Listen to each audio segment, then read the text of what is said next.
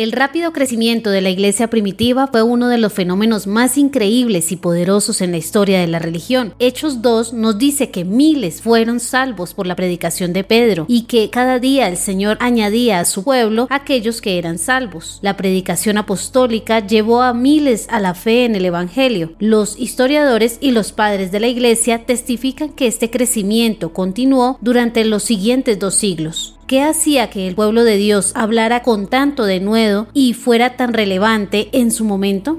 Uno de los factores más importantes era la adopción. Santiago nos dice que la verdadera religión es visitar a los huérfanos y a las viudas en sus aflicciones, y la iglesia primitiva puso esa doctrina en práctica. En este episodio hablaremos cómo la iglesia primitiva se dedicó al cuidado de los huérfanos desde sus inicios. Hola, mi nombre es Pilar Prieto y hablaremos sobre la adopción en el Imperio Romano. Bienvenido a Byte, Biblia, ideas, teología y experiencias. El programa para descubrir el pasado y el presente del cristianismo. Esperamos que seas retado e inspirado por el episodio de hoy.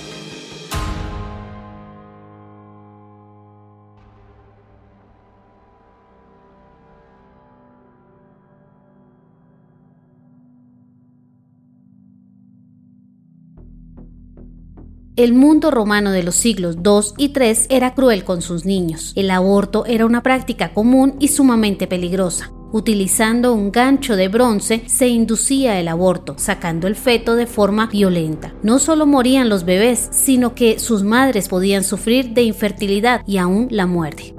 Esta práctica constituía una solución rápida para problemas personales. Aquellos que tenían sexo promiscuo recurrían al aborto para evitar embarazos no deseados. Los que no contaban con dinero para criar hijos se libraban de un gasto adicional con el aborto. Quienes no querían que la herencia de sus hijos fuera dividida abortaban. También el infanticidio era común, incluso Platón y Aristóteles decían que los bebés que nacían y no eran deseados podían ser ahogados.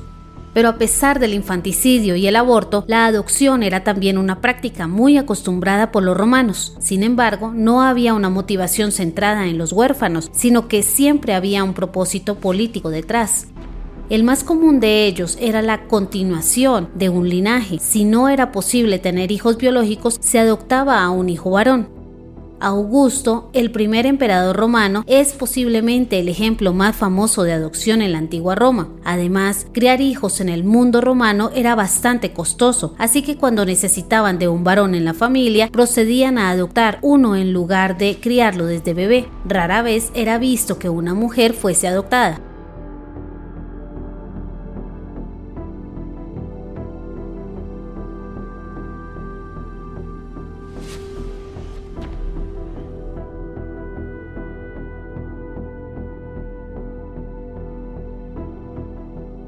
Otra razón para la adopción en el mundo romano era la construcción de alianzas entre familias. Un grupo familiar podía entregar a uno de sus hijos en adopción a otro grupo, recibiendo a cambio una fuerte suma de dinero. Es posible decir que los hijos eran un bien con el cual se podía comerciar.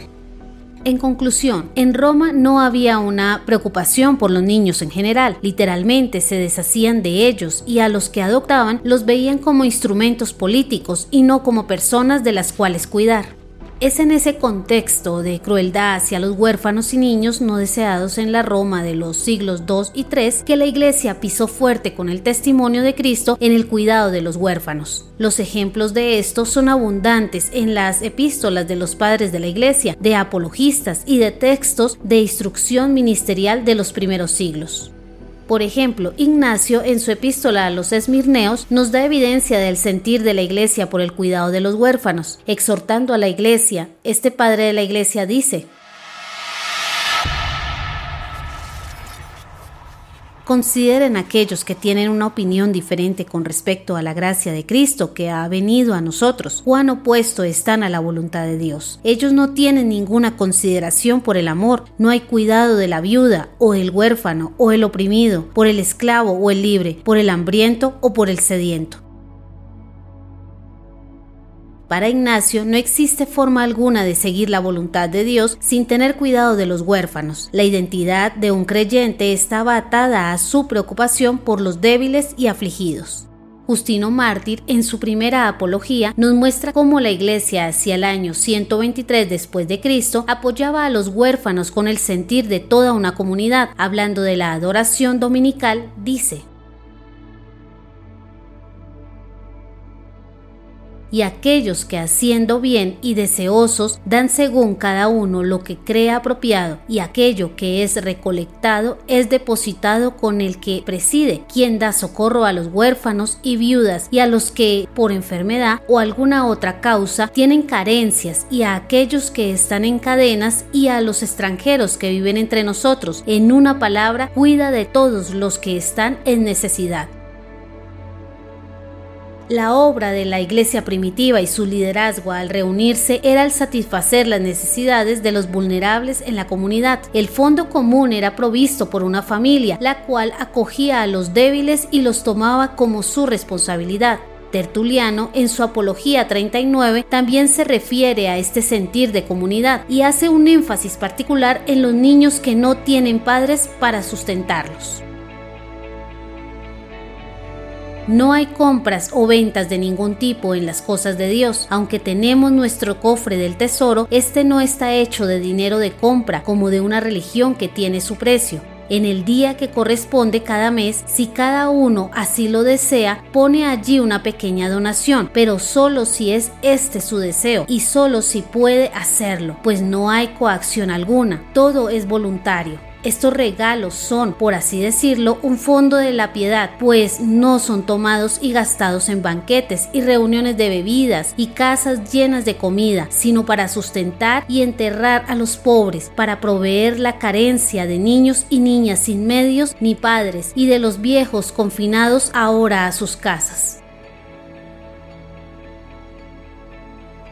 También son de suma importancia las palabras de Aristides, filósofo y apologista cristiano, quien se refiere a la dinámica económica de la comunidad cristiana hacia mitad del segundo siglo. Lo valioso de estas palabras es que no constituyen ninguna clase de exhortación, sino que son la plena descripción de la realidad que vivían los creyentes, dice en su Apología 15.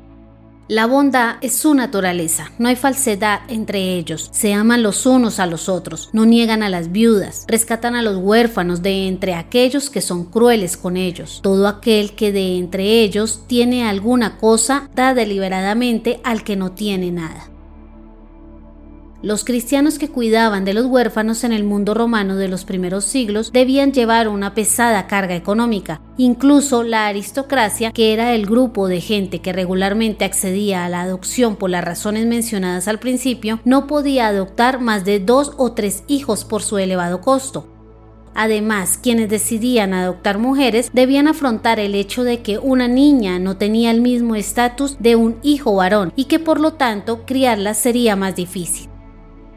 Pero los creyentes cuidaban de los huérfanos solo por amor a Cristo. Entendiendo el mensaje de Santiago acerca de la verdadera religión, los creyentes de los primeros siglos hacían cualquier sacrificio necesario, ya fuera social o económico, para hacer bien a los huérfanos. Su entrega era absolutamente voluntaria y no implicaba ninguna clase de recompensa. Al adoptar, evitaban muchos abortos y acogían a las niñas huérfanas y a todo infante cuya características físicas no fueran deseables. En una palabra, los cristianos adoptaban a los niños indeseables que los romanos jamás adoptarían por razones egoístas.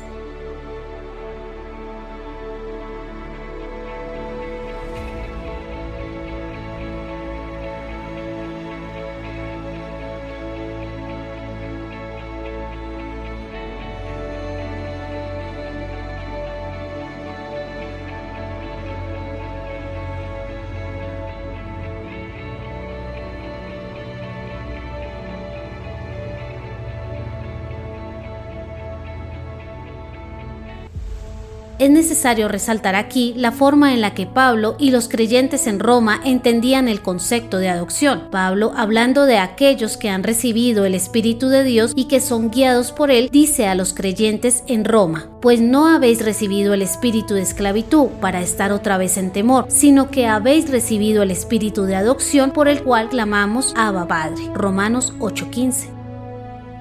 El apóstol no está pensando con la mente de un judío, pues la adopción como la conocemos hoy no existía en el mundo de Israel, a pesar de que había situaciones muy similares que no tocaremos en este episodio.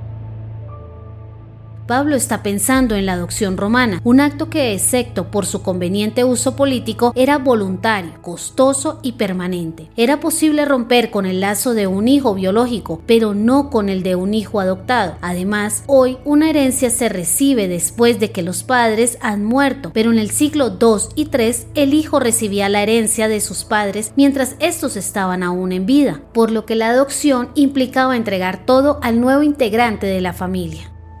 La pregunta es, ¿qué ganancia podía tener Dios al adoptarnos? Ninguna en verdad. La adopción de Dios para con sus hijos es un acto voluntario, de amor absoluto, que nunca podrá ser deshecho. Además dijo, y si hijos, también herederos, herederos de Dios y coherederos con Cristo, si es que padecemos juntamente con Él, para que juntamente con Él seamos glorificados. Romanos 8:17. Por eso es tan sublime el mandato de adoptar al huérfano. Solo así es posible mostrar el amor de Dios al adoptar a sus hijos a través de la cruz. Solo así es posible vivir la verdadera religión.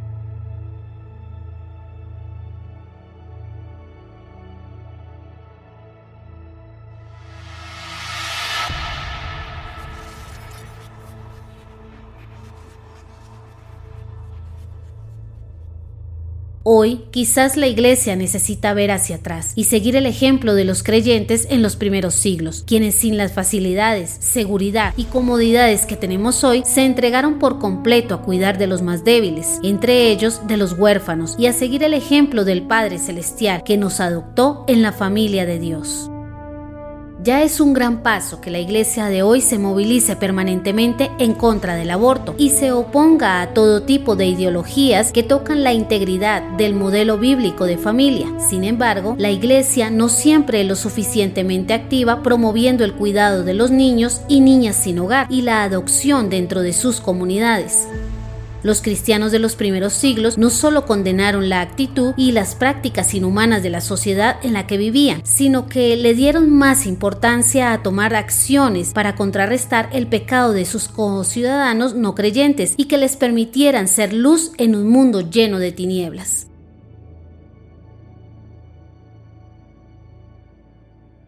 ¿Y tú qué puedes aprender de la actitud de los cristianos de los primeros siglos hacia los huérfanos? ¿Cómo crees que la iglesia de hoy debería ser más activa en los programas de adopción? ¿Consideras que los hogares cristianos de hoy son entornos apropiados para adoptar?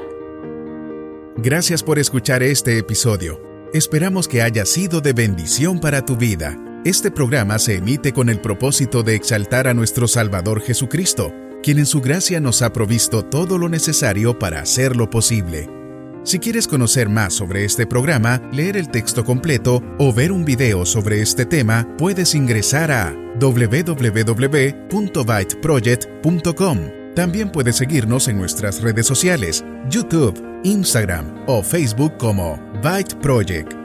No olvides suscribirte para no perderte ninguno de nuestros contenidos. Hasta el próximo episodio.